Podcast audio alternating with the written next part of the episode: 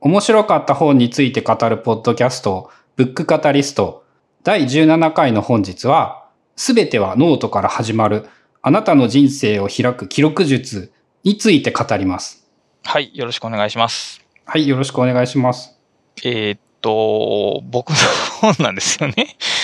まあ、今回は、えー今までで一番新しい試みとして、えー著者が自分の本を自分の番で紹介する。うん、これね、考えたんですけど、結構難しいんですよね。えーっと、あの、言うたら、本を読んでくださいっていうことになってしまうんですけど、まあ、一応頑張ってみますが、一応試みとして、えっ、と、今週の23日に発売予定で、だ、け Kindle 版は22日の予定ですが、まあ、一足早くというか違うんか。放送されるのは発売後かな？ということは。そうですね。なので、あの、読んでる人も一定以上いることが期待されまして、はい。えーちょっと方向性として、あの、なんて言うんだろう、本に込めた思いとか、そういうようなことも一緒に話してくれるといいんじゃないかなと思っておりまして。どういう段取りで進めたらいいのかはちょっと探り探りですが、まあ、始めていきましょう。はい。では、えっ、と、始めたいんですけども、どこから行こうかな。これ、例えば、こう、他の人が書いた本を読んだ定義で進めた方がいいんですかね、これは。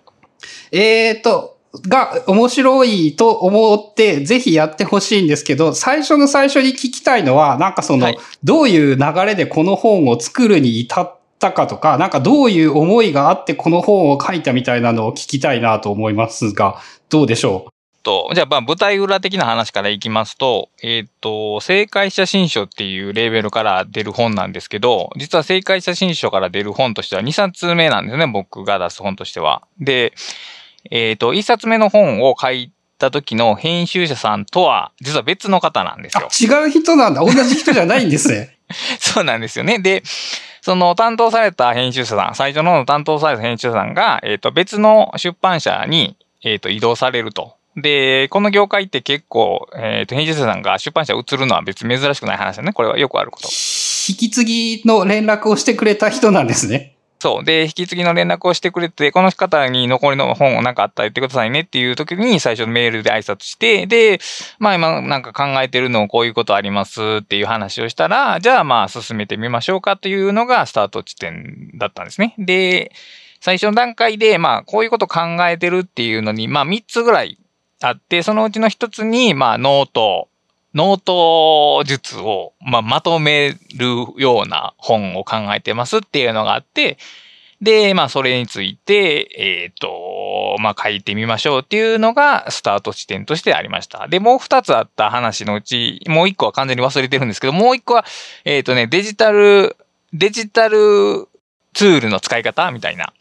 あの、最近いろいろあるじゃないですか。 Evernote だけじゃなくて、 WorkFlowy とか Notion とかいろいろあるんで、それらをもうまとめるような本もちょっと考えてたんですけど、まあその時のやりとりで決まったのが、まあどっちかというとノートの技術、ノート術をまとめる本というのでスタートしたのがこの本です。まあじゃあ、あの、最初の最初の企画で言うと、大雑把に言うともうノートのことっていう、まあそ、それ、そのぐらいの広い範囲から始まってたってことなんですかね。そうですね。まあいろいろノートの、ノート術っていろいろあるけど、それをちょっとまあ、まあ、大前ものではないですけど、もう少し一つ上の視点から眺めてみるような、ノート術っていろいろあるけどどうなのってみたいな話を一つ上の視点からまとめてみるっていうのでスタートしたのがこの本です。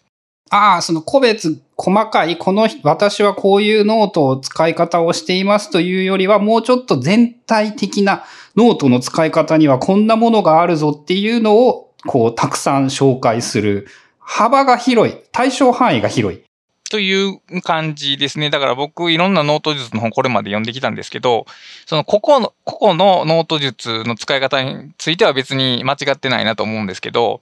非常に用途が限定されてるというか、あの、ビジネスの話だったら仕事の話しかしないし、知的生産やったらアイディアの話しかしないけど、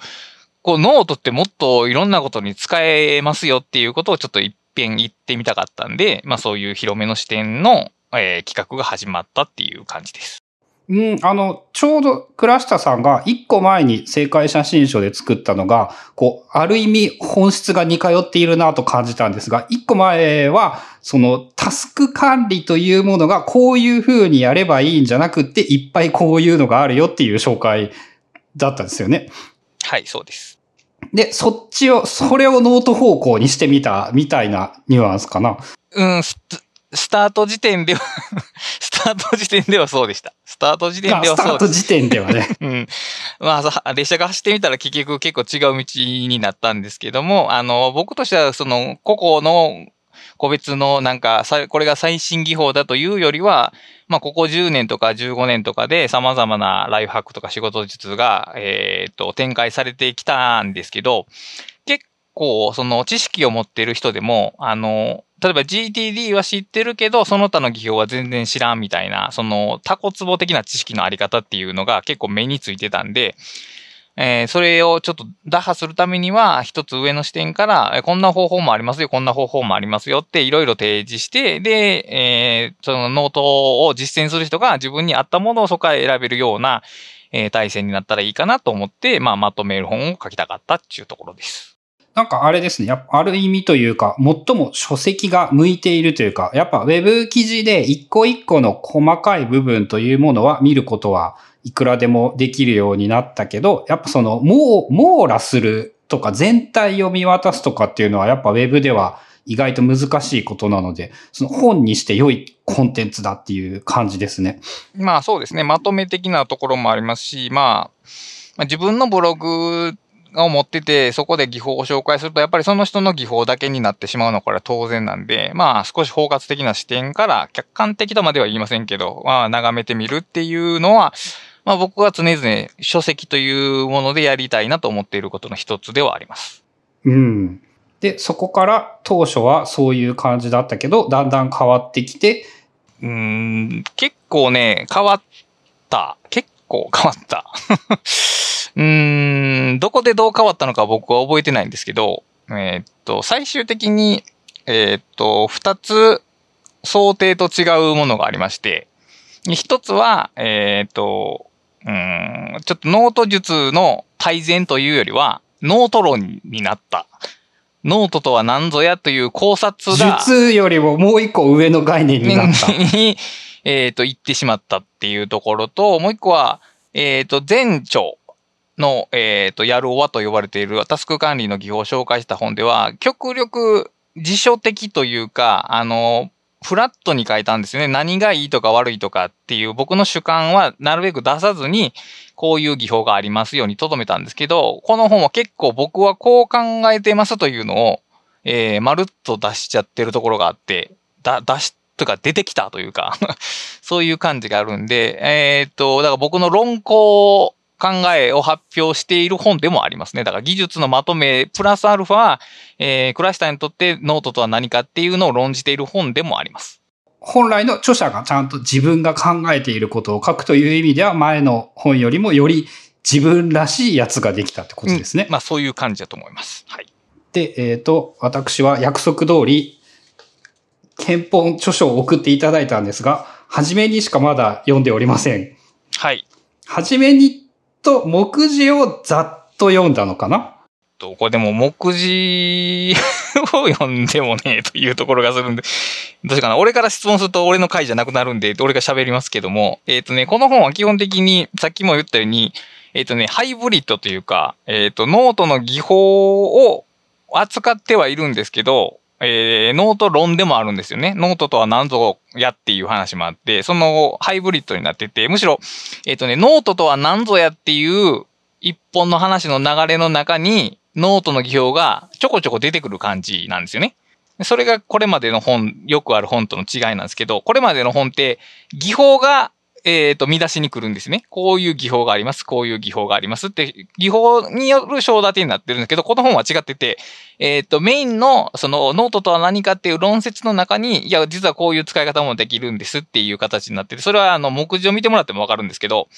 えっ、と、技法が下に出てるんですよね。インデックスの。だから、技法が主体じゃないんですね。あの、技法はあくまでサポートというか、あくまで一つの切り取り方に過ぎないっていうのが、まあ、えー、いわゆるノート術との大きな違いかなという気はしております。そう、そこはね、その目次を見た段階で、へーって思って、その、まず第一章の目次は普通の目次なんですよね。そのフォーマットとして。で、第二章になると、始めるために書く意思と決断のノート。で、一番最初の項目がノートから始めるなんですけど、その下に技法01、ノート作りから始める。で、次の項目は今年についてのノートっていうので、これ技法じゃないんですよね。ない、そうです。で、何でも書いていい、始めるために書くことって書いてあって、次に意を決する方法を技法02フランクリンの功罪表。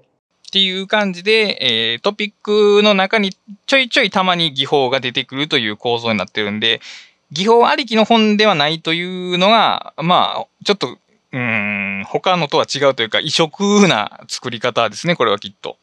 まあ、多分これは、えっ、ー、と、僕の予想なんですけど、前回、前々回、ちょっと前のあの、How to Take Smart Notes の話をするときにもよく出てきたんですけど、なんかこう、多分僕と倉下さんが好きなのは拾い読みができる本じゃなくって、最初から最後まで話が繋がっている本なんですよね。そうですね。で、その技法を拾い読みできる本にすると、倉下さんの好きな本ではなくなってしまう。っていうところはありますね。はい。なので、その物語にしておいて、まあ、あの、技法だけ、一応拾い読みもできるけど、できれば順番に読んでほしいよっていうのを、こう、間を取ったらこうなったんだなっていうような感じがしました。まあ、まあ、多分そうですね。まあ、意識して作ったわけじゃないですけど、最初に、やっぱり自分が面白いように書いていったら、さっき言われたようにその流れベースの書き方になったんで、で、そこに、まあ、いわゆる実用書的な要素を加えると、まあ、こういう形になるというところですね。そう、なので、そうだな。あの、言ったらバラバラに読むというやり方が、ちゃんとできるようにはなっているんですよね。はい。もちろん、あの、どっかの章から好きに読んでいくことは全然可能ですけど、まあ普通に初めから、えっ、ー、と、第と7章までの流れで読んでもらった方が、絶対面白いようにはなってます。あとね、もう一個の印象がですね、えっ、ー、と、新書で、一般的なイメージする新書より分厚いのかな？厚いですね。分厚いです。で、えっ、ー、と、文字も割とちっちゃくって、あの、がっつり書いてますねっていう感じがしました。第一印象。はい。もうこれは僕、あまり文字数気にせずに書いたので、こうなってしまいました。確か一般的に新書って10、10万文字ない、ないぐらいなんでしたっけ？だから、これページにするとだいたい250ぐらいに収まるのが多いですね。こっち300超えてますけど、だいたい256で収まるのが多いです。っていうので、まあ、その文字のサイズまで加えると、あの、よくある最近の今時のライトなビジネス書の、えー、分量というか文字量で言えば印象としては3倍ぐらいあるなっていう。まあ、あの、マージンスカスカの本に比べると、文字はたっぷりありますね。なので、あの、値段単、文字単価で言うと、えー、新書で1200円って高っけって思ったんですよ。値段見て。ね、はい、わかります。なんだけど、あの、ビジネス書が1500円とか1800円とかすることを考えたら、文字単価5分の1ぐらいになるのかなっていう。うん。あその辺はね、いろいろ考えたんですけど、僕今回あの、そういうビジネス書はこういう風に技法ごとに書かなければならないとか、文字数はこのぐらいに抑えた方がいいみたいな、そういう固定概念を全部無視して書いたんで、まあ、こういう 結果になった次第です。まあ、あの、本を文字、文字単価とかコスパで考えるのは、あの、間違っているとは思うんですが、まあ、やっぱね、その、常識にとらわれない方が面白いものになるんではないかっていうのは思いますね。まあ、面白かったらいい。まだ全然、まだ販売もされてないし、レビューももらってないんで、なんとも言えないんですけど、まあ僕が、あの、僕これまで自分で書いてきた本って、まあその、えー、星5段階評価でもやっぱり星 4. 点何ぼっていう感じやったんですよ。一番よくできてる本でも。でもこの本はね、星5を自信持ってつけられる、自分が読んで、ああ、面白いって思える本になってることだけは、えー、間違いないです。なので、なのでなのか逆になのか、あの、最近のツイッターを見ていると、なんかすげえ心配しているような印象があって。いや、怖い。あの、だから、えー、これまでの本って、えー、リアクション返してくれる人って、えっ、ー、と、ウェブ的顔見知りというか、まあ、それなりに知ってる人なわけですけど、最近そのツイッターとかであの予約しようとか興味持ってる人ってもう全然知らん人なんですよね。そういう人からどんなリアクションが返ってくるのかって考えるとね、結構怖いっす。これは。まあでも、あの、思うのが、やっぱね、その、知らない人にまで届くようになって売れれば売れるほど、やっぱ、あの、良くない評価は出やすくなりますからね。それはまあ間違いないです。あの、なので、多分、その良くない評価がたくさん出たということは、売れたものだっていうだから、ことも言えるのでではないかと。悪いことではないでしょうけど、でもまあドキドキは強いですね。なんか、あの、未知の、あの、い行ったことのないダンジョンに入るような感じがあって、で、まあ話はそれるんですけど、これってだから、テーマがノートやからなんですよね。後で僕気づいたんですけど。例えばあテーマそういうが、ことなんだ。テーマがタスク管理の場合って、まずそもそもタスク管理って何かって知らないと本手に取らないじゃないですか。で、実際タスク管理って何何ですかって質問されることが多かったんですよ。あの本書いた直後って。で、スクラップボックスもスクラップボックス知らないと買わないですよね。そう考えるとでもノートって知らない人がいないというか、その概念を捕まえられてない人って現代でほぼいないわけですよね。で、日常的に使ってるわけで、あの、間口が僕がこれまで書いてきた本の中で一番広いんだなと、改めて思ってる次第です。そうか、その Evernote の本にしても、まあ手帳の本なんかは広いと思うけど、広さの次元がノートはもう一段階上ですからね。うちの小学校1年生の息子がすでにノートは使ってますからね。うん。だから手帳って言うとやっぱりそのビジネスシーンを連想することが多いですけど、ノートってたら学業から仕事から、えー日常生活までどこでも顔を出すツールなんで、まあだから今回のこの反応の広さっていうのはそういうノートっていうものの射程の広さを表しているんだろうなと思う次第です。はい。で、あのー本題というか、えっ、と、最初に聞きたかったことなんですけど、えっ、と、ノートっていう一般語を使うと、多くの人は、あの、紙のあのノートを連想すると思うんですよね。で、とはいえ、僕の中で、えっ、と、ノートというものは、えーデジタルも含めたノートを話していないと、こう、ノートの本質に迫れていないのではないかということを思っていて、その倉下さんにとってのノートっていうのをすごくシンプルにまとめるとどういうものなんでしょうか？えっ、と、人類が記録を扱うためのツールを全般を、えーこの本ではノートと呼んでおります。おおかっこいい。えっ、と、本書では人間が記録を扱うための道具すべてをノートと呼びます。つまり、えっ、と、ノート、まあ、この本ではその一般的なイメージのノートっていうのを、ノートブック、ノート帳と呼んで区別してるんですけど、そのノート帳はいわゆるそのノートっていう概念の子供の概念でしかなくて、その、その兄弟項目にはもうありとあらゆる記録するツールが、えっ、と、並んでいるっていうのがこの本におけるノートです。まあ一番広い範囲を取るノートっていうことですよね、やっぱり。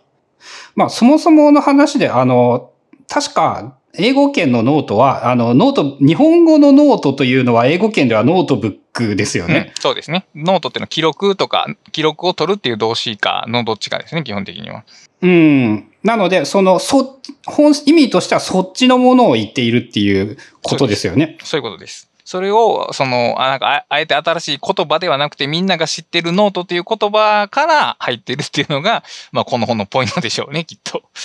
うんだから、あのー大事なのは、紙のノートを上手に取るとか、紙のノートをどう使うかとか、っていうことを言っているんではなくて、もう一次元上の、その書くこと、記録することをどうするか、どう使うかの本だってことですよね。そういうことになります。はい。まさにその通りで。だから、ノートを取るっていう行為は、えっ、と、二つ意味があって、一つは、先ほど言われたように、自分で書く記録を取るっていう行為と、でもう一個は、自分で記録を取るっていう二つの意味があるんですね。ノートを取るっていうのは。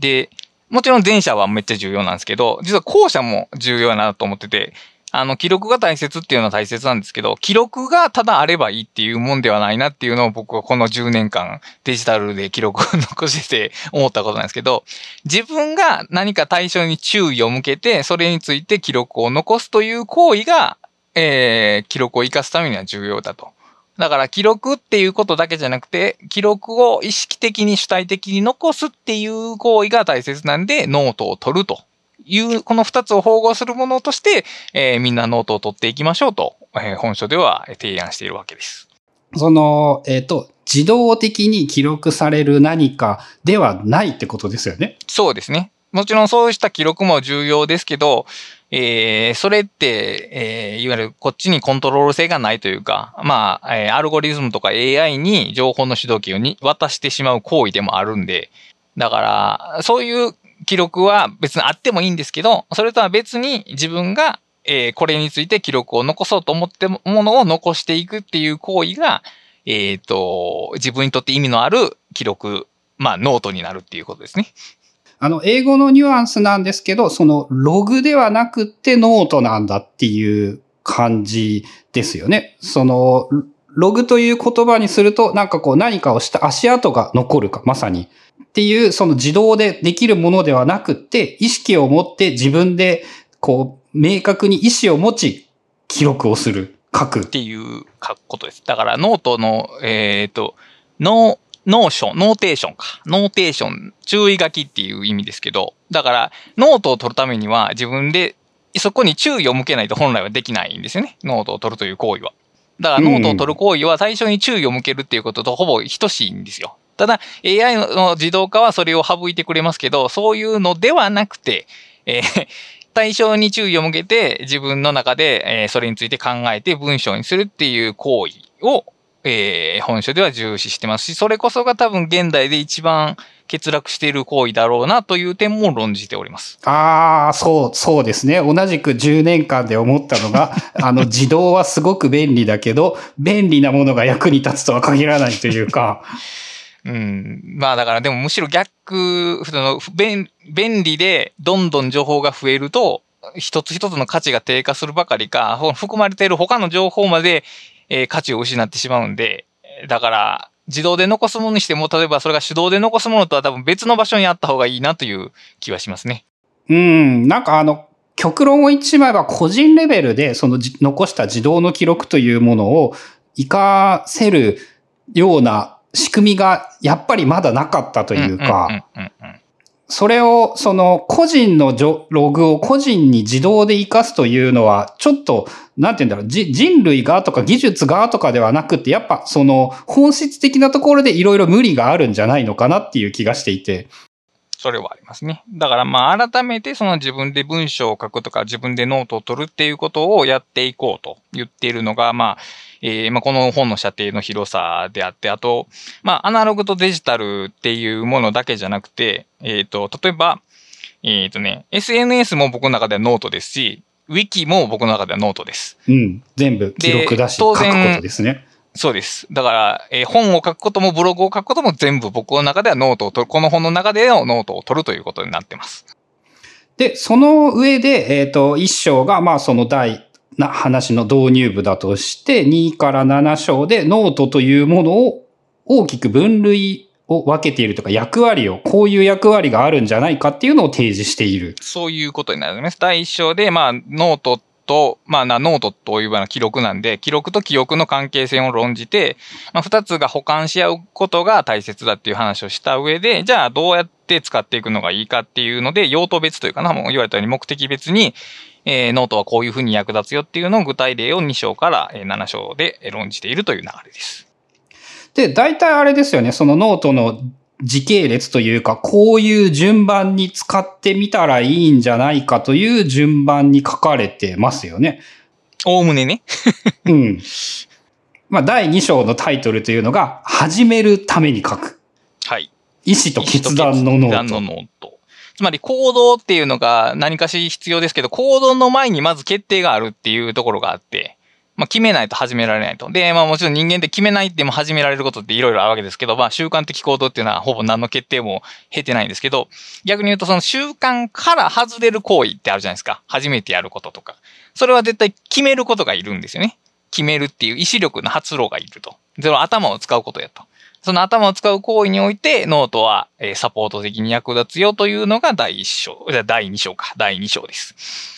これは、その、決めたことを書けっていうことが書かれているっていう感じですかまあ、そういうことです。そういうことです。省略しすぎかな、ちょっといや、それでも間違ってないです。決めたこととか、どうやって決めるに至った決断の流れとか、自分の中での検討課題とか、その人の考えたことを全部書き残しておけというのが、まあ、ざっくり言うと第2章の話です。で、まあ、まずノートを始めるにあたって、その、まあ、あれですよね。例えばのノートの入門で言うなら、俺は今からノートを始めるぞっていうことを決めて決めたことを、それを、それを書けということですよね。そういうことです。でもなんならそれはどうやってノートを続けられるだろうって自分の中で考えて、そのアイディアも書いていくとか、もう何でもいいんですけど、とりあえず、え該当プロジェクトを進めるために、その該当プロジェクトについて考えるこ、考えたことを書き留める場所を作りましょうと。どこでもいいんで、それこそアナログでもデジタルでもいいんですけど、これについて考えたことはここに書こうっていうための場所を最初に作るっていうことが一番最初が大切で、で、中にそのモノリマインダーっていう項目があるんですけど、そうやって僕たちが決めたことですら忘れるんですよね。だから、その、わかるようにしないといけないんですよね、そうそう、自分が。そうやって決めたってことを思い出させるための装置が必ず必要で、で、それは例えばリマインダーと呼ばれるんですけど、で、この中でもモノリマインダーっていう、そのじ実際のものによる思い出し行為っていう意味で、あの、物理的なノートって、それだけで思い出させてくれるんですね。それが机に上に置いてあるだけで。うん、常に机の上にノートを置いとくのは一番いい方法だと思う。毎日自分にリマインダーとかメールを飛ばしてもいいんですけど、それと同等の行為がものとしてのノートになると。で、えー内容に少しか触れますけど、デジタルノートはね、それがめちゃくちゃ弱いんですよ。うん。まあ、あの、ゼロに等しいぐらいだと思います。Evernote の中のノートブックになんか新しいプロジェクトを作ったとしても、それが常時目に入らないんですよね。だからリマインダーとしての効果が非常に薄いんで、その点考えると実はデジタルのノートよりもアナログのノートの方がそのリマインダー的効果が高いよというのが、まあ一応現代的な話ではありますね、2章。そこで言うとあれですよね。やっぱ今、紙の手帳が流行ってるのってきっとそういうところが多いんじゃないかなって思うんですよね。ああ、まあデジタルやといろいろな情報が目に入ってきて、その、のうん、手帳的な情報も全体の中の一部に埋没してしまうっていうのはあるから、まああるでしょうね。あと、まあ、バレットジャーナルとかで言うと、情報量がそもそも少ないっていうのもあれポイントで、うん、あのー多くないことが重要なんですよね。Notion とか見てるとね、あの、たまに頭が痛くなってくるんですよ。あの、ページ内の情報量。いや、まあ、便利なんでしょうけど、あの、あれを毎日見てるとしんどくなりそうですけど、あの、バレットジャーナルとかはそういう意味で、あの、あの、確か著者の方は、えっ、と、ADHD かなって本人で申し上げられましたけど、情報、過集中しすぎて情報処理がうまくいかない人とかは逆に情報量が少ない方がいいっていう話で、でもそれは多分普通の人でも同じなんですよね。情報量が多くて脳の負荷は高まるのはこうほぼ確実の話なので。だから、えー集中したいこととか、もうこの情報だけ見れたらいいっていうのだけ置いておける場所っていう意味で、まあ、紙の手帳とか、まあ、えーアウトライナーもそうですよね。だから、画像とかを表示させないアウトライナーも割に情報の限定的に表示できるんで、そういうのを、まあ、改めて評価するっていう点はあると思います。で、やっぱその手書きはめんどくさいから、できれば余計なことを書きたくないっていうので、こう、情報が過剰に増えるのが、を抑えてくれる。という意味で、その、なんて言うんだろう、多機能とか便利であることが必ずしも良いとは限らないってやつですよね。そうですね。もちろんその、まあ手書きが痛いから続かへんっていうのでキーボードにするのはいいんですけど、まあ情報って多くない方がいいよっていうことを一度知った上でデジタルに戻ってみると多分使い方も変わってくると思いますね。そ、それに関するね、ちょっとあの、小話っていうか思い出したことがあって、あのね、俺自分の名前、名字後藤なんですけど、五つに富士っていう、あの、日本で非常に数少ない間違えられやすい名字なんですよね。まあ普通後ろって思いつきますよね。こうじゃうん、とか五つのね、島ならまあまああるらしいんですよ。なるほど。で、あの、インターネットで、あの、名指しでメールが来るときに、間違えられる率が、平均、9は言い過ぎだけど、7割ぐらい間違えられる。なるほど。あの、コピペして名前を入力してくれるときは間違えられてないんですけど、あの、文章、タイピングして打たれると、やっぱもうすごい確率で間違えられるんですよね。まあきっと変換の第一候補をそのまま採用してるって感じでしょうね、きっと。うん。で、ただ、あのー手書きでは、やっぱね、間違えられないんですよね。ねほ、ほとん。ど。まあ、そらそうや。だって変換してるわけちゃうもんな。うん、そう、そこが、なんて言うんだろう、やっぱ手書きとタイピングの大きな違いというか、あの、手書きでゆっくり書くと、やっぱりそこにちゃんと注意が向いて、後ろの富士って書いて書いてあるのを見て、あ、これ違うわっていうのに気づけるんですよね。なるほど。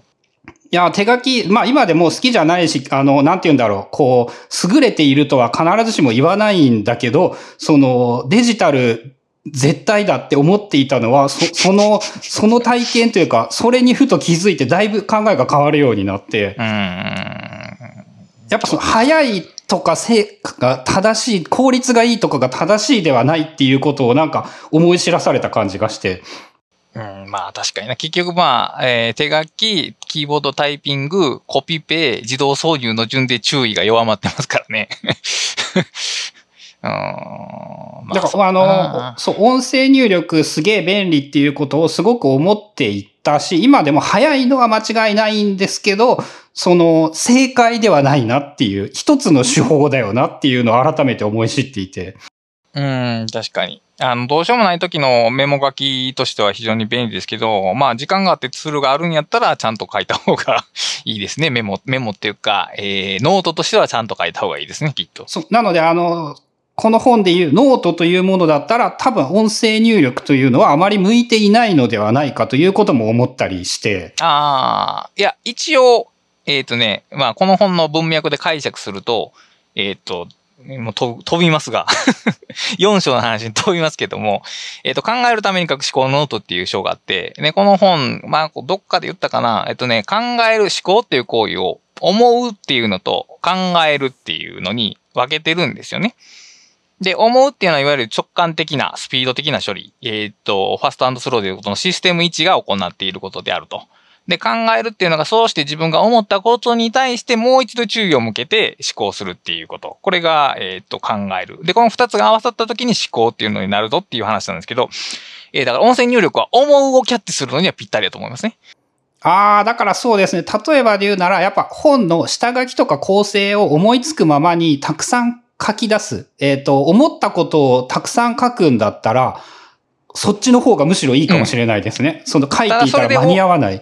それで終わらせてはダメだと。その書いたものに対してもう一回ちゃんと考えようよという使い方。で、やっぱりその考えるために、ちゃんと書き残っていることは必要なことなんで、データとして残してなかったら意味がないわけで。だから、口述筆記とか音声入力も別に悪くはないですけど、それ そうやって書いたものをそのままコピペしてブログに貼って、わ記事ができたっていうのはまずいとは思いますけども。そう。でね、やっぱね、それをコピペするとね、ミスが多くなるのですよね。だからまあもう一回書いてしまった方が、その、情報密度が高いものはできるなっていうのは思っていて。まあそのあたりは最近の数年でこうだいぶ変わったところで、こう早いことが正しいのではないみたいなのを思うようになってまあ、その、えー、まあ、決めるため、決断っていう行為、まあ、決断もある種の知的プロセスですけど、をするために書くこと、書くことがサポートになるよっていうのが第2章で、で、まあ、それで決めたら実際に何か進めていきましょうっていうのが第3章。進めるために書く管理のノートと。で、ここではまあ、一応、タスク管理の話なんですね。まあ、当たり前ですけども。で、まあ、GTD の話が出てくるんですけど、えっ、ー、とね、えー、いろいろ書いてるんですが、まあ、あの、GTD ってあれ何してるかっていうと、まあ、ストレスフリーとか、あの、水のような心っていう表現がよく出てくるんですけど、あのー、人間の心、心に関与してる方法なんですね、あれって。つまり安、安心感を得るとかっていうのがよく出てくるんですよね。ここに自分のやることすべてが書いてあるから、そのから選べばいいっていう。で、行動って結局その心の問題っていうのが結構大きいんですね。で、まあ、例えばし、これ自分が何かやった時に進んでいる感じがするっていうのと、これ何ぼやっても終わらへんっていうのでは、モチベーションが変わってくるんですよね。全く同じタスクであっても、その行為に対するその心的な状況によって、えっ、ー、と、変わってくるんで、その心をケアしましょうっていう話が、まあ、半分と、で、その心に関して、その、実は書いていくっていうことが大切なんだっていうのが、まあ話の半分と、で、後半は、その、自分がやったことを記録していきましょうと。つまり、えっ、ー、と、やること、タスクだけじゃなくて、やったこと、先ほど言うとログに当たることも、えー、書き残しておくと良いですよというのが第三章の大雑把な話です。そうか、管理だけで考えてみたら結構、結構いっぱいありますね。そうやって考えると。うん。あの、管理の話もいろいろあるんですけど、まあ、かタスク管理っていうと、その、いわゆる情報処理というかな、リストを作って消していきゃ OK みたいな話になりがちですけど、まあ、実施してるのが人間っていうところを加味すると、まあ、そんなに単純な話ではないと。で、あの、その、よくオープンリストとクローズリストって話があるんですけど、やっぱりね、オープンリストにするとね、あの、進んでる感じが極端に減るんですよ。あの、タスクの項目が100個も200個もあって、1個だけ進んでもうほんまにこう進んだ感じがしないんですよね。で、逆に、例えば今僕たちが共同でプロジェクトしていますけど、やっぱりその、ファイルごとに新着をするとか、何行ごとにログをここまで進んだとかって、コミットログを残すとかって、ああいう細かいことがね、実は大切なんですよね。進んでる感じっていう。だから、このアルゴリズム的なパソコンの処理で言うと、その無駄なんですけど、人間っていう心がある生物からすると、あの、ログを残して、あ自分はこれをちゃんと進んでるなっていう感じを得るっていうために書き残すっていうことが、実はかなり重要やという話です。なんかあれですね、あの、経済学から行動経済学への進歩が、その、コンピューターの使い方業界でも起こってきているのではないかみたいな感じをしますね。怒ってきてほしいという感じがあって、あのー、 Todoist っていうタスク管理アプリがありまして、あれタスクをや、タスクをクリアすると、あの、カルマっていうのが溜まっていくんですよね。まあ、ポイントみたいなもんですね。経験値とかポイントみたいなもん。あれも生産性には何ら関係ないですけど、やっぱりね、ああいうのがね、重要なんですよね。人間においては。うん。あの、確かね、 Wunderlist もね、そのね、押した時の音とか動きというものに一番こだわっていたって言っていて、その、そこなんだよねっていう、好きな人はそこが好きだったって言うんですよね。だからまあ、そんなの全然無視してできる人はもちろんたくさんいますけど、まあそうじゃない人も結構いっぱいいて、で、そうじゃない人の方が多いかなと思うんで、その自分が進みやすくなるように、えっ、と、情報を管理していくっていうのが大切で、そのために、まあノートって使えるよねと。タスク管理アプリだとアレンジが効きにくいですけど、まあノート、あれ、あまあ広い意味でのノートツールの場合って、えっ、と、書き方とか消し方とかって自分で決められるんで、まあ案外、あの、え、たくさんでいうとこの汎用型ツールでやっていくのは、まあいいかなと個人的には思っております。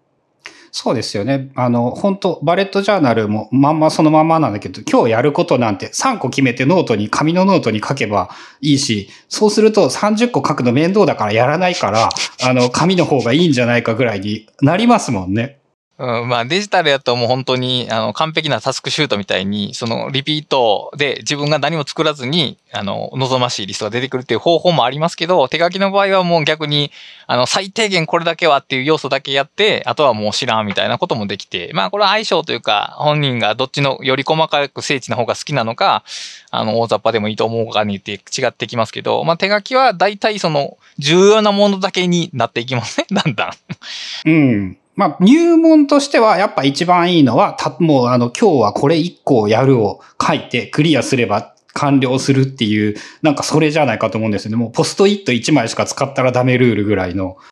ああ、まあ、そうやってやって、僕の場合だったら、例えばそのやり終わった後にノートにそのポストイットを貼って、えー、今日はこんなことしたっていう日記的ログを付け加えると多分完璧になるかな。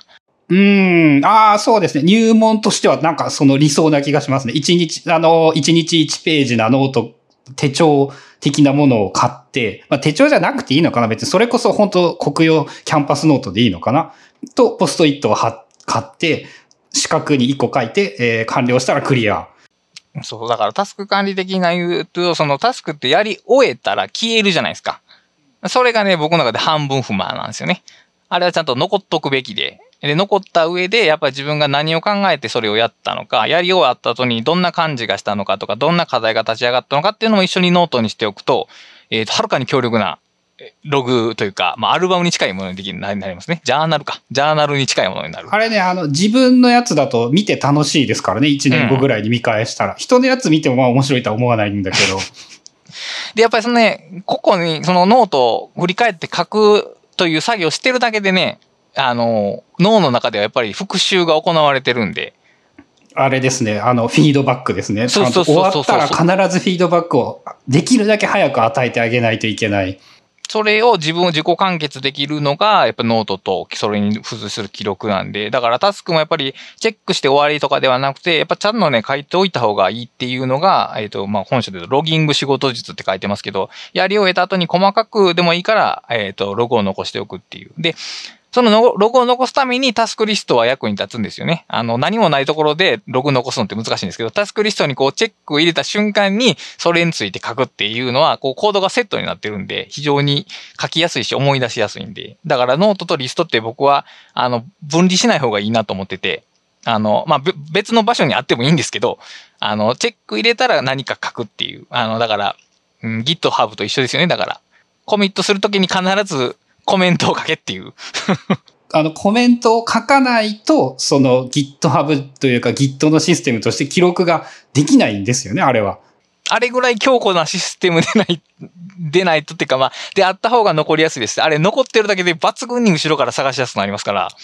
まああれでね、その手を抜いてしまうんだけど、手を抜いたなりにもちゃんと書いてるから、だいぶ違いますよね。うん。何も情報がないだけのファイルが並んでるのと、なんか一言だけでもコメントが入ってるだけでも探しやすさが変わってくるし、それは結局自分の仕事を振り返るというレベルでも同じことが言えるんで、だから本当にね、ほん一行二行でもいいから、特にその重要な重要やと思ってるプロジェクトに関しては、やり終えた後にノートを書くっていうことを、まあ習慣にされた方が僕はよろしいかと思います。という感じのことが3章で書かれている。おおむね書かれてます。はい。しかもまだ、そう、ここでまだ前半ですからね。うん、そう。まだここは前半。ここから、ここから中盤ですからね、ようやく。ここから中盤ですね。で、4章だから、えー、3、2章、3章は実行に関する、行動とか実行に関する話で、4章はさっき言ったように思考、考えることに関する話で、まあ、えー、考えるという行為と、まあ、脳とかどう関連するのかっていうのが論じられてて、で、最初に言ったその思いと考えっていうのを分けると。で、考えるにしろ、思うにしろ、やっぱり、思ったことを考えるためには、えっ、ー、と、書いておかないと、あの、ずっと思うだけになるんですよね。うん。そこはね、最近すごく思うようになって、その、ノートを書き留めることで、えー、書いたことが固定化されて、固定化されてからじゃないと次の段階の考えるができない。無限ループになっちゃうんですよね、書いてなかったら。で、これはあの、文章書きの人やったらよく知ってると思うんですけど、なんか、あ、これについて思ってるから書こうって、まあ、一行書くじゃないですか。で、書いた後に、あ、なんか違うなって思って書き直すんですよね。で、これはね、書かないとわからないんですよ。この、あ、違うなっていうの。頭の中で正確な文章を組み立てから書くっていうのはね、かなり難易度が高いんですよね。うん、書きながら書いている。どっちもだな。確かにそれは。書き終えた文章を読んでみて初めてその書こうとしてた内容について再評価できるようになるっていう現象があって、だから脳から一回それに出すんでしょうね、頭が。で、その明日ものについてもう一回注意を向けられると。だから自分の頭の中にあるうちはその外部化がされてないんで、思考の対象に向けるのが非常に難しいんですよね。まあそうですね。やっぱあの、脳が、メモリが足りない、短期記憶が足りないから、考えているつもりでも、その補助ツールとして外部メモリがないと、やっぱうまく考えられないってことなんでしょうね、ここは。うん。そういうことです。だから、もうとりあえず考えるためには書くと。だからさっき言った、あの、えー、タスクにやり終わった後に、えー、ログを残すっていうのもあれも、だから、やったことについて考えてるんですよね。そういう、だから、あらゆる考えることを残すっていうために使えるっていうんで、ここで若干話が後ろの方に、それってそういうことやったんかっていう風にちょっと話が戻るんですけど、だからこの考えるという項目は前後をつなぐための章でもありますね。うーん、そうか、前と後ろをつなぐか、あるかもしれない、そういうのは。まあ、あと、アイデア発想法っていうのが少しだけ出てきまして、これは知的生産の技術系なんですけど、まあこれはもう定番中の定番で、アイデアは組み替えの技法やと。えっ、ー、と、もともとある組み合わせを別の組み合わせにしたらアイデアが生まれるっていうのはこれ非常によく話して、で、それを行うために、えー、情報を物質化しておくと組み替えやすくなるっていうのは、まあこれはよくある話なんで、まあ特別、あの 論じることでもないんですけど、まあ一番この話で主要なのがエラーとしての発想っていうんで、人間ってこう、新しいことを思いつくじゃないですか、発想するっていう。あれって、あの、僕の中であれね、脳のエラーなんですよね。本来、組み合わせるべきじゃないものが組み合わせてしまったからっていうことに近いかな。あの、つまり、自分の、えー、持ってる既存の文脈では、その二つは異質なものであると。で、言ったら、プログラミングで関数作るときに、その引数をタイプ指定し、型指定してると、そうじゃないものが来たときにエラー吐きますよね。で、脳を吐かないんですよ。つまり、想定してない組み合わせのものを目にしても、脳はなんとかそれについて結び合わそうとするんですよね。自動的に。それが僕の中で発想っていう行為なんですよ。それが発想っていう行為か。そうか、そういうふうには考えたことなかったな。だから、の、普段パソコンとかプログラムならエラーが吐くべきものであっても、脳は何らかの答えを絶対に出すと。その中で有用なものがアイデアと呼ばれるという感じですね。あの、あれですね。脳の認知の誤りを無理やりいい方向に使ってやろうぜっていう感じですね、それは。いうことです。だから、人間の脳のえあの認知エラーって、まあ、悪いことは多いんですけど、でも、逆に、そのエラーで止まらないんですよね。なんか処理はするっていうところが。なんかあの、無理、無理やり正当化するんですよね。何かとおかしいことが起こっても。それが、だから同じことが新しい発想にも使われていると。だから、あの、ベクトルは一緒で、そのベクトルかな、動力は一緒で、動力源は一緒なんですけど、良い方向に役立つものがアイデアで、そうじゃないものがエラーとか、えっ、ー、と、ヒューリスティックだが呼ばれるっていうだけのことですね。僕の中では。っていうとやっぱあれですね、そのエラーみたいなものを、こう、ダメなものとして除外してはいけないっていう。っていうことになりますね。うん。まあそう、そういう話です。まあ役に立たないと思うことも書いておかないといけないし、まあ書いてからじゃないとわかんないんですよね。役に立つか立たないとかっていうのも。はい。というのが第4章の話でして、で、ここからが、えー、後半戦に入ります。で、第5章がね、読むために書くということで、まあ読書のノートまあ、読書術、はい。あれですね、丸と一章やっぱ割いているんですね。読むことは重要だということの表れかなと思って。まあ、そうですね。で、読む、うん。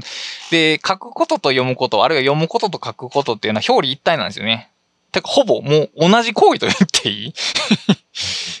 えっと、読書って、インプットって扱われますよね。っていう言い方をほとんどの人はしますね。でもね、そんなわけはなくて、あれはね、半分アウトプットなんですよね。読むという行為ですら、もうアウトプットなんですよね。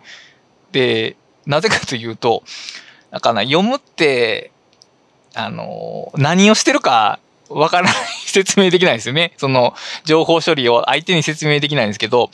読むっていうのはなんか文字を頭に入れてるっていうことではないんですよね。えー、ある種の意味を推測する行為なんですよ。読むっていうのは。うん、それはなんとなくわかる。うん、あの、英語の勉強しててもわかると思うんですけど、だから、の、ある種のシミュレーションが働いてるんですね。意味の構築と言ってもいい。あの、言語で書かれたものを多分自分の中の非言語に変換しているんですよね。おそらく引きつけて、で、こういう意味だろうという推測が働いてるんですね。ここで必ず推測が働いてるんですよ。だから、えっ、ー、と、山っていう文字があったら、山っていうものが必ず思い浮かぶような脳の構造ではないんですよね。おそらく山っていうのはこういうことで使っている、こういう意味で使ってるんだろうっていう、ある種のイマジネーションというかシミュレーションが働いてるんですよ。だから文章を読んで意味を理解するっていうのは、えー、文章の意味をインプットしてるんじゃなくて、文章の意味を自分でアウトプットしてるんですよね。脳内にアウトプットしていると言えるってことですかね。そういうことかもしれない。うん、うん、だから、あのー、読むっていうのはその受動的なインプットとして捉えるんじゃなくて、もうそれはもう半分アウトプットだということを、まず半分言ってるのと、あと、えっ、ー、と、まあ、こういう、この本って、こ書いた僕の本って、僕にとってのノートじゃないですか。情報を書き留めたもの。あの、そうですね。結構なエネルギーを使って作ったノートですね。で、でもこのノート実は読む人の、にとってのノートにもなるんですよね。読む人にとってのノートにもなる？だから、もっと一番簡単に言ったら、この本に赤ペンで何かを書いていったら、もうそれはその人にとってのノートですよね。ああ、それはもうまさにノートですね。うん、だから、ノート、この本っていうのは面白いんですけど、著者と読者にとっての、両方にとってのノートなんですよ。うん。あの、そういうふうに言われるとそうです。確かに。そういうふうに、だから、インプットとアウトプットが入り混じる場所、ないしは著者と読者のノートが入り、入り混じる場所として本っていうのを見ているんですね。ノートから見た時の本っていうものの存在を論じているのがこの章です。うん、その、具体的な話で言うと、そういうことをしてもいいぞっていうようなことが書いてあったりとが、か。まあ半分ぐらいで、で、もう半分が、えっ、と、ここまで僕、この本って、まあ実行、計画と実行について論じてきたんで、じゃあその本を読むっていう継続的な行為あるじゃないですか。えっ、と、まあ習慣としての読書？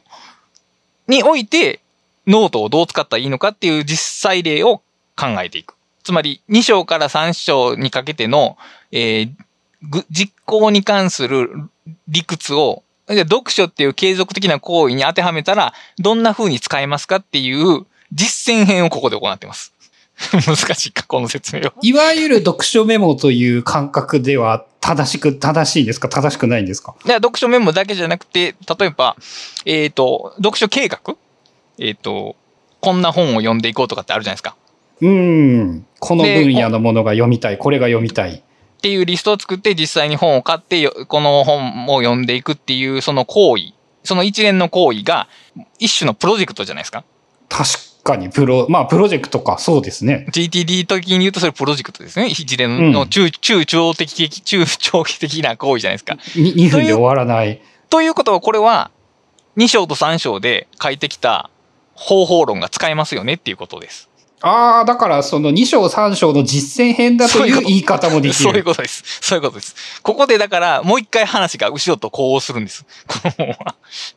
ふんふんふん。その意思と決断管理を読書しながら練習してみましょうとっ。ていうことです。仮に、だから別にまあ、べ読書じゃなくてもいいんですけど、まあ読書で仮にその2章とか3章で書いてきたを実践すると、こんな風に実践できますよっていうのを具体例をここで述べているというところです。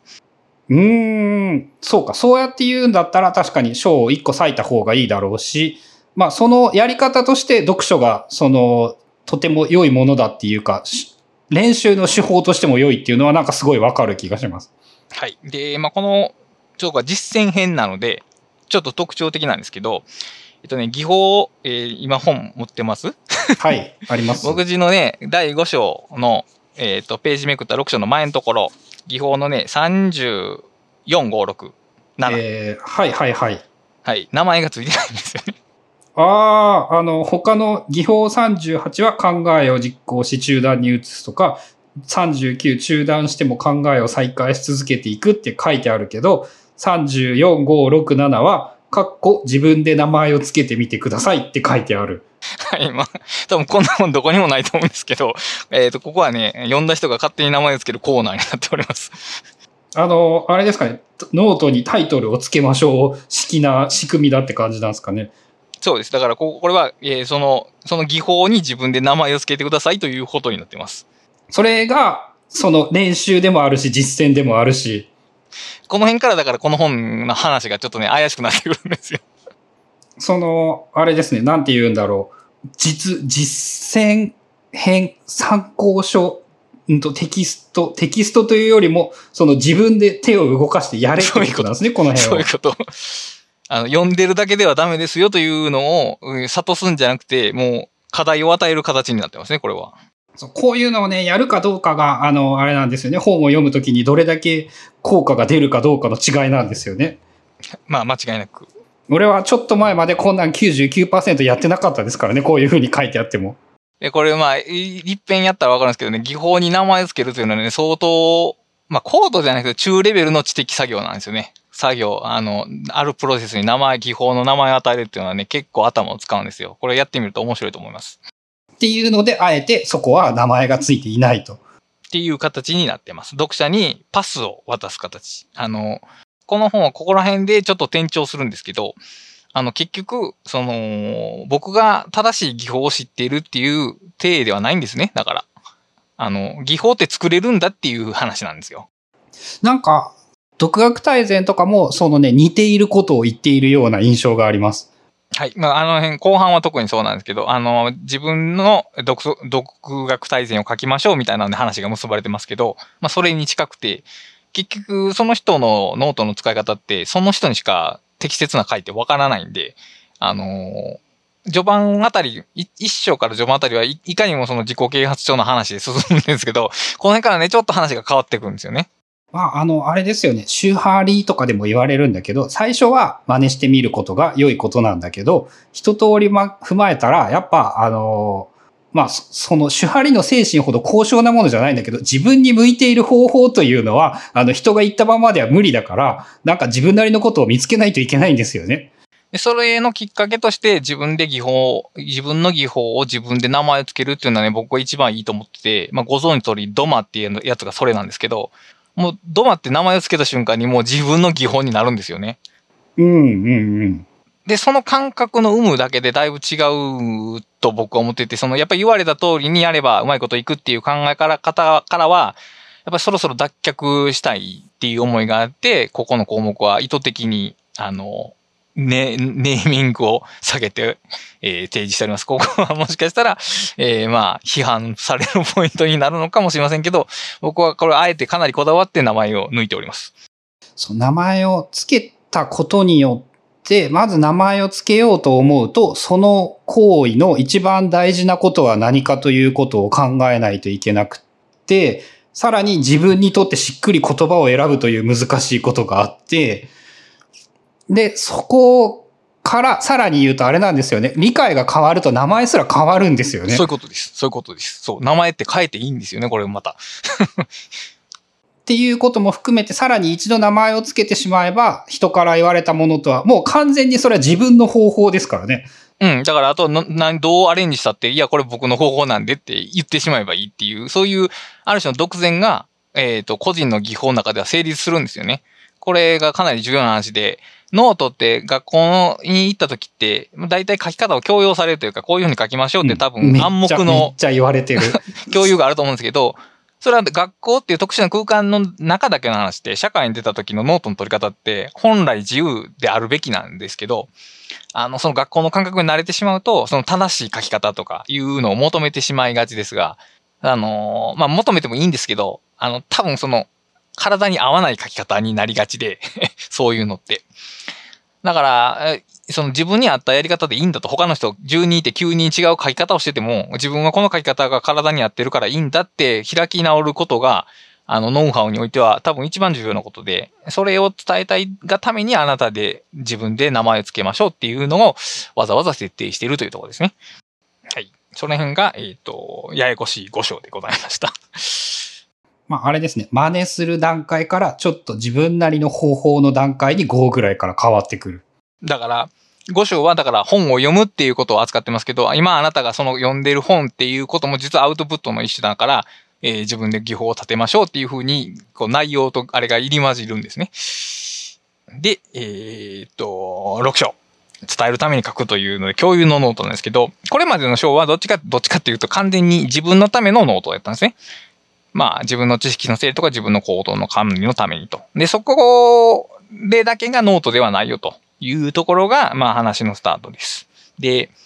えっ、ー、と、流れで言うと、あの、まあ、えー、ごりゅごさんはよくわかると思うんですけど、知識を整理するために書くノートって、誰かに読んでも、読ませても大丈夫なように書くのが一番理解が進むんですよね。自分の言葉じゃなくて、他の人に伝えるように書くっていうのが自分の理解を進めるために役立つと。であればもう初めから他の人に見せるつもりでノートを書くのもいいんじゃないかっていう話ですね。だからまブログを書くときは必ずそうなりますけど、まあ一般の人はそこまでブログは書かないと思いますが、えー、自分の持ってる知識っていうのを他の人に共有するためにノートを書くっていう行為も使えると。で、それって、えー、っと、口頭の伝達の場合って1対1でしか伝わりませんけど、ノートに書いとくと、えー、不特定多数というか、例えばそのノートを一冊を共有できる人であれば誰でもその情報が伝わると。だからより広範囲に広げられるから、えー、知識を広く伝える上でも、えっ、と、ノートを取るというのは役立つと。で、簡単な例がいくつかあって、まあ身近な例なんですけど、大抵僕のコンビニ自体の話なんですけど、あのね、コンビニってね、情報共有がね、すごく難しいんですよ。うん、現場に出ないといけないことが多いから、その座って何かっていうのは難しいですよね。一般多くの人は働いている。で、あと、全員が同じ時間に集まるのがほぼ不可能なんですよ。24時間365日営業なんで。あの、例えば全員が集まった時って、お店閉めないといけないですよね。原理的に言うと。だからでもお店は開いてなきゃいけないんで、あの真の意味で全員が集うっていうことができないんで、いわゆるそう会議的なことができないんですよね。全員が集まった会議は無理だから何らかの方法で全員に伝わる方法を考えないといけない。いけないと。で、今やったら多分、あの、LINE が使われると思うんですけど、僕が働いてた、えー、10年とかそれ以上前って、それはさすがにスマホもまだない時代やったんで、まあ、ノートで情報共有をしてたんですけど、まあ、それがまあ大変便利だったよっていう話がいくつかあって、で、まあ、情報の伝達だけじゃなくて、例えばね、あのー、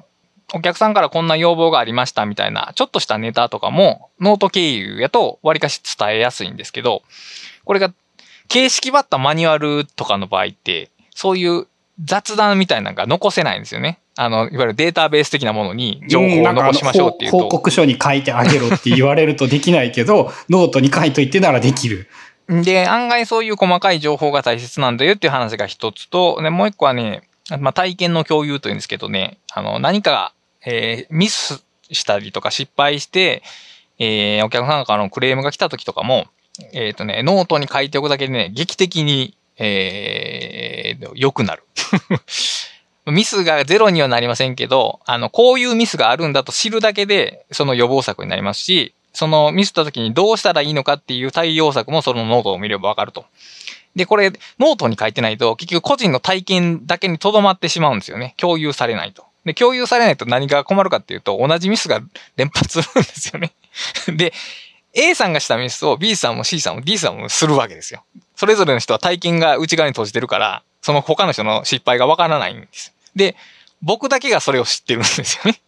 で、僕だけが同じミスに対応しなきゃならない。それをひとたびノートに書くだけで、まあ、劇的に変わるよと。で、そういう体験の共有としてのノートの価値っていうのがあると。だからまあ、皆さん自分で、えー、自分の知識なり職場なり、えー、同好会なり、何でもいいんですけど、あの、その中で、えー、知識とか体験を共有するためのノートを書きましょうというのが前半部分です。まあ、そうか。言ってみれば、そのマネージャーという仕事の本質はそれですよね。その情報の共有をいかに全員にちゃんとできるようにするか。で、結局現代でも多分その、ね、ナレッジマネージメントと言われてますけど、えー、会社員たちのその知識とか知見っていうのをいかに活かすかっていうのは、普通に最先端で研究されてるでしょうし、重要な課題でもあると思うんで、あのー、そこでノートを使うっていう発想。まあ、ウィキとかでもいいんですけど、さっき言ったようにその雑談的なものの情報って実は案外重要で、あの、きちっとした知識データベースを最初に作るって大体失敗するんですよね。これ。だから、あのー、気楽に書けるノートを使おうっていうのが、まあ一つの話。で、この辺が前半の部分なんですけど、後半はね、もう、は結構話が飛ぶんですけど、飛ぶ、まあ飛ばないか。まああの、本を書こうっていう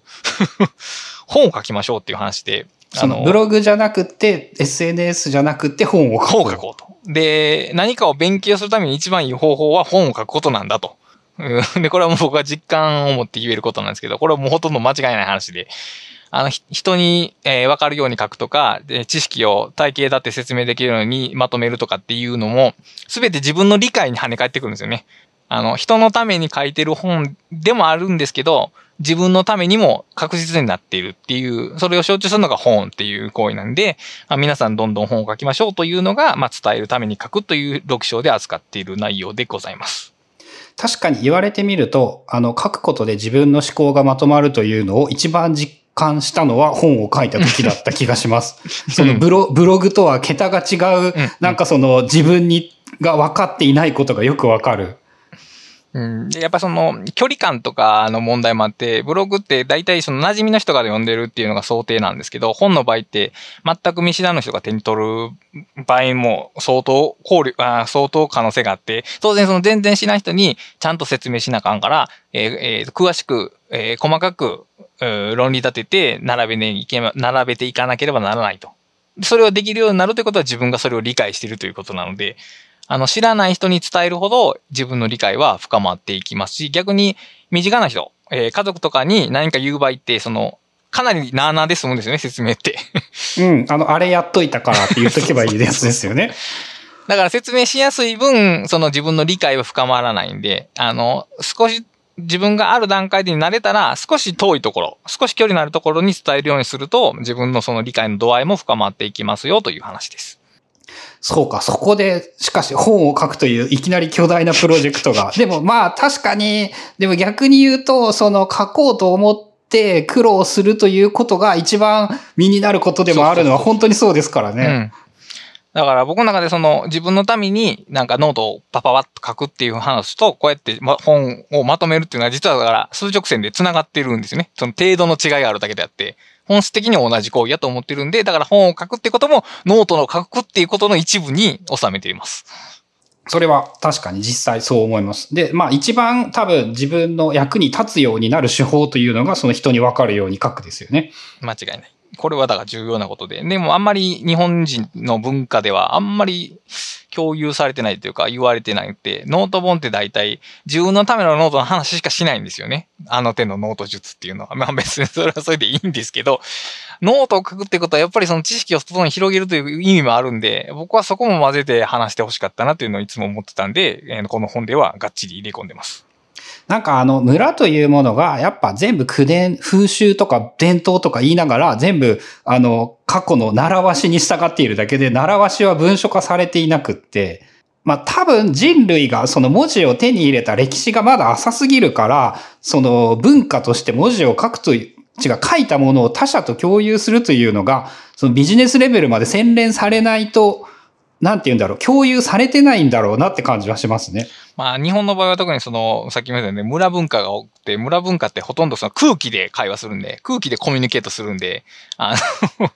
文章ってほぼないし、文章ってあったら多分困るんですよね。その、空気で処理できなくなるからでも、その逆に言うと村を超えた異文化交流って、そのやっぱり記録を用いないと一貫しないんで、だから外部コミュニケーションの手法として人の分かるために書くっていう練習をしていくのは、まあ今後のこの社会においては、というか普通に SNS を使うとこでも、その人に分かるように書くってめっちゃ重要なことなんで、まあ慣れておいた方がいいかなとは思いますけども。うん、まあそうですね。あの、そういえばちょっと前にツイッターで、あの、祇園祭りが京都の2年連続で、その、中止になってしまうと、文化が失われてしまうからやべえって言われていたらしいんですよね。で、その、なんでなんて言うと、それも文書が残ってなくって、持ち回りだからなんですよ。その2年か3年、年任期があって、その前任の人が次の人に引き継ぐんだけど、2年亡くなってしまうと、その、もう、もう引き継げなくなってしまう。そうか。あいや、まあ、もちろんそうやって苦伝されるから、その、そういうものに価値が生まれるってことはあるんでしょうけど、まあ、途切れてしまうリスクも当然あるんで、まあ、そうですね。でも身近な、例えば、まあ、企業にしろ、何しろ、継続的な活動をしていく上で、えー、情報を記録として残していくっていうのは大切なことで、それは結局、人の寿命を超えるってことですかね。その情報が、えー、そ、それを持ってる人の寿命を超えて残るようになるということなので、あの、非常に大切なことだなと、個人的には思う次第です。まあ、文字の発明がね、人類を大きく変えているというのは間違いないでしょうからね。はい、そうです。で、この本はだから人類を人類たらしめてるのは何かという、まあ 最初、一番最初の第一章の話なんですけど、やっぱそれが記録を使うようになったことだと論じてて、で、いろいろもちろん、あの、ホモホニャララっていうのはよくいろいろあるわけですよね。遊ぶ人間とか賢い人間とか聖なる人間とかいろいろ言い方はあるんですけど、えっ、と、サピエンス全史という本では、人間はその虚構を信じてえー、単一の思考性に、えー、単一の思考性のもとで労働することができた。だからピラミッドを作ることができた。そういう虚構を信じる力っていうのが人間、人類をさあの栄えさせてきたんだっていう話があって、で、もう一個、知ってるつもりっていう本があって、これもめっちゃ面白いんですけど、えっ、ー、と、その本では他人の知識をあたかも自分の知識であるかのように利用できる力っていうのを、あの、人類の特徴として見てるんですけど、だから知ったかぶりができるのって人間だけなんですよね。他の動物でそんなことはできないんですよね。できることはできる。知らないことは知らないっていう、その明確な線切りがあるけど、人間って、あの、い、うん、なんでかな、インデックスだけ知ってることも知ってるかのように扱えてしまうっていう不思議な能力があって、まあそれはだから結局その情報っていうものの性質なんですけど、で、その、そういう他の人の人間性とは別に僕はその記録っていうものを使えるようになったから人類はここまで反映したんではないかって話をしてて、で、やっぱりね、そのまあ文字と情報と記録っていうのは全部密接に繋がってるんですけど、記録の力ってね、めちゃくちゃでかいんですよね。で、まあ、まだまだ人類が記録をできるようになったのなんて100年ですからね。あの、個人、一個人のレベルで。その再現なく。うん、識字率っていうものが明確に関係してくる話で、まあ、近代化して、今100年とか200年の間で個人がようやく自分の言葉で文章として残せるようになってきた段階なんで、実はだからインターネットもまあかなり最近ですけど、文字の扱いも結構長い歴史から見たら浅いんですよね。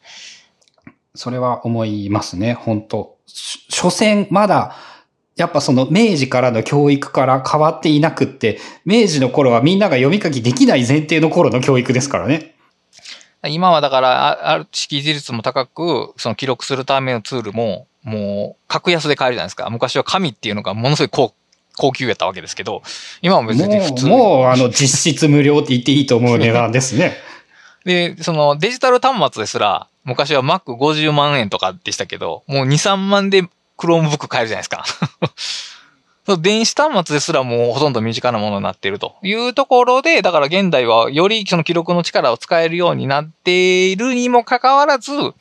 まあむしろその記録に使われてしまっている僕たちっていうのも半分いて、まあその辺も僕はだから自分でノートを書くことがそれの、えー、解決であると。情報に使われるんじゃなくて情報を使うようになるためにはやっぱり自分でノートを取ることが大切だよというのが、まあちょこっと出てきます。という感じのことが7章のビジョンのノートそういうことが関連してます。で、まあ、この7章のね、ビジョンのノートがね、一番厄介な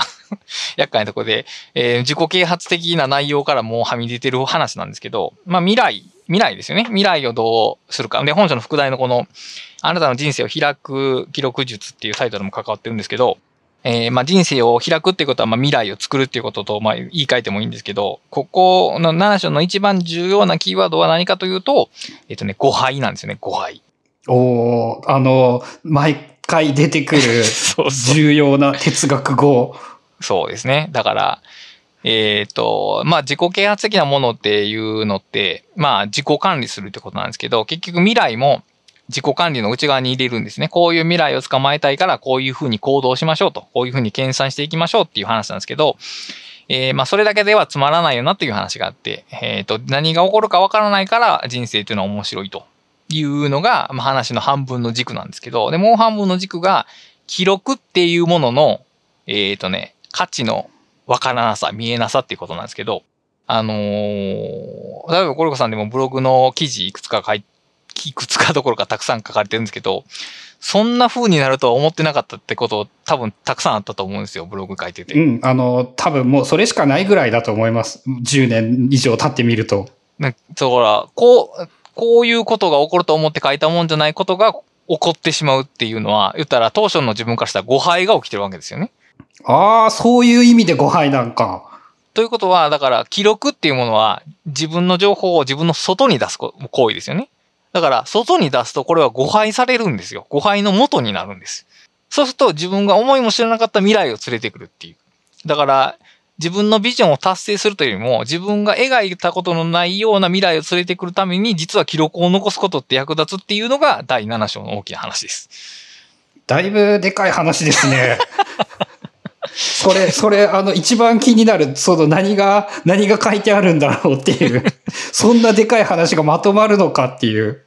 だから、まあ、この章はもう読んでもらうしかないと思うんですけど、あの、一章から、一章とか、まあ、二章か二章、三章、四章で、いわゆる自己啓発とか仕事術的なところを扱いつつ、最後の章では、えー、それをちょっと逸脱した話。自分の制御を超えたところにアクセスするために記録っていうのが実は役立つんではないかっていうところが展開されてて、もうこれは、えー、まあ思想書と言われても、まあ、まあそうですよねっていう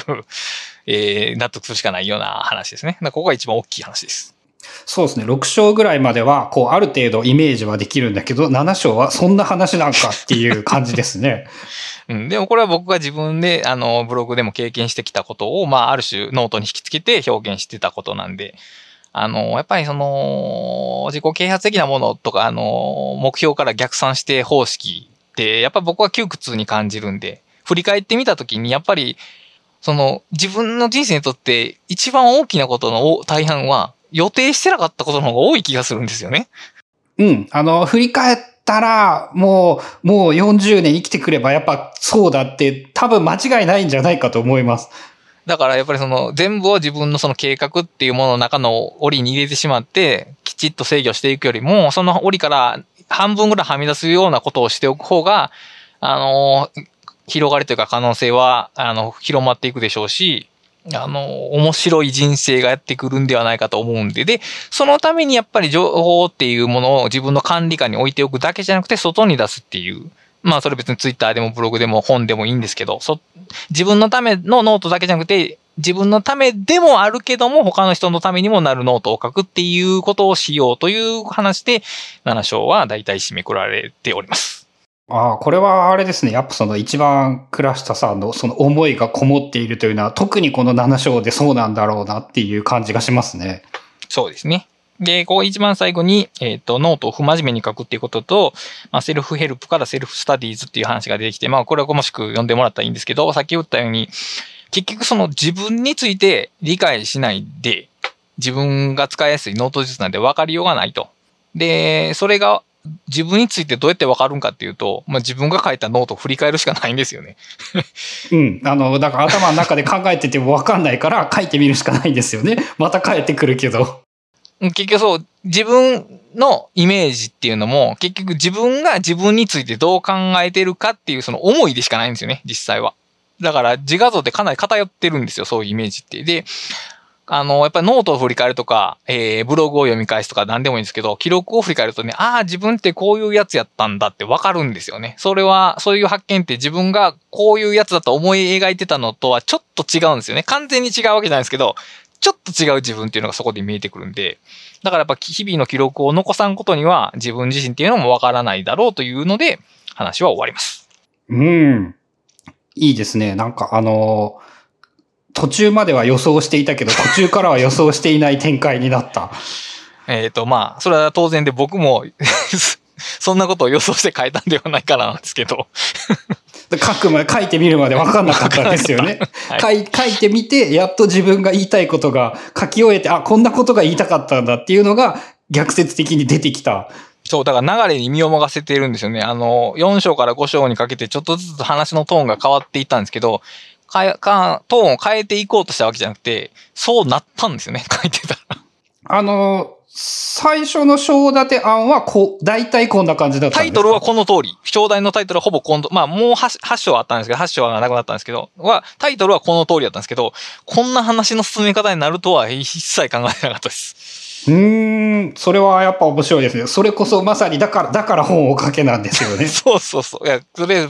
書いてみないとわからないし、だから、ここはやっぱりある程度自分に自由に書くことを許したからこそこういう本の形になったと思うんで、だから例えば最初によくあのテーマ出しで言うと、あの、50個技法を集めた本にしますんで、50個技法を考えましょうみたいな章立ての仕方があるらしいんですけど、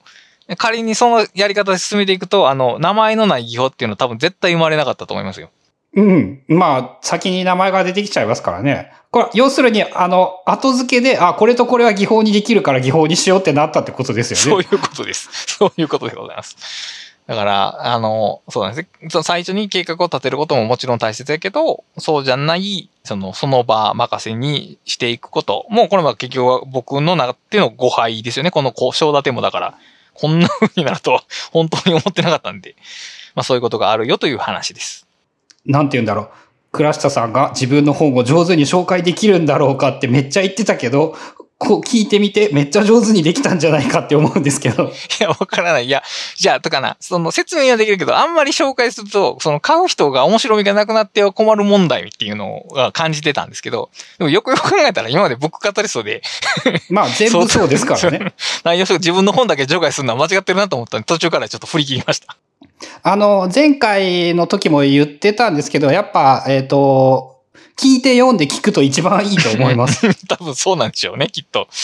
うん。まあ、あの、まあ、極論言ってしまえば確かに、あの、全体のどんな感じのことが書いてあるかっていうのはつかめるので、あの、考えようによっては読まなくてもいいという考えは確かにある、うんだけど、まあ別にそう、そう思う人はそれでいいんじゃないかと思うんですよね。そうですね。そうですね。それはそうです。はい。まあとりあえず、僕からは以上です。はい。まあ、あのーいい感じで、特別会でありつつも、いい意味で、あの、いつもと同じ感じにできたんじゃないのかなと思います。はい。ということで、えー、ブックカタリスト第17回の本日は、すべてはノートから始まる、あなたの人生を開く記録術について語りました。今回もお聞きいただきありがとうございました。ありがとうございます。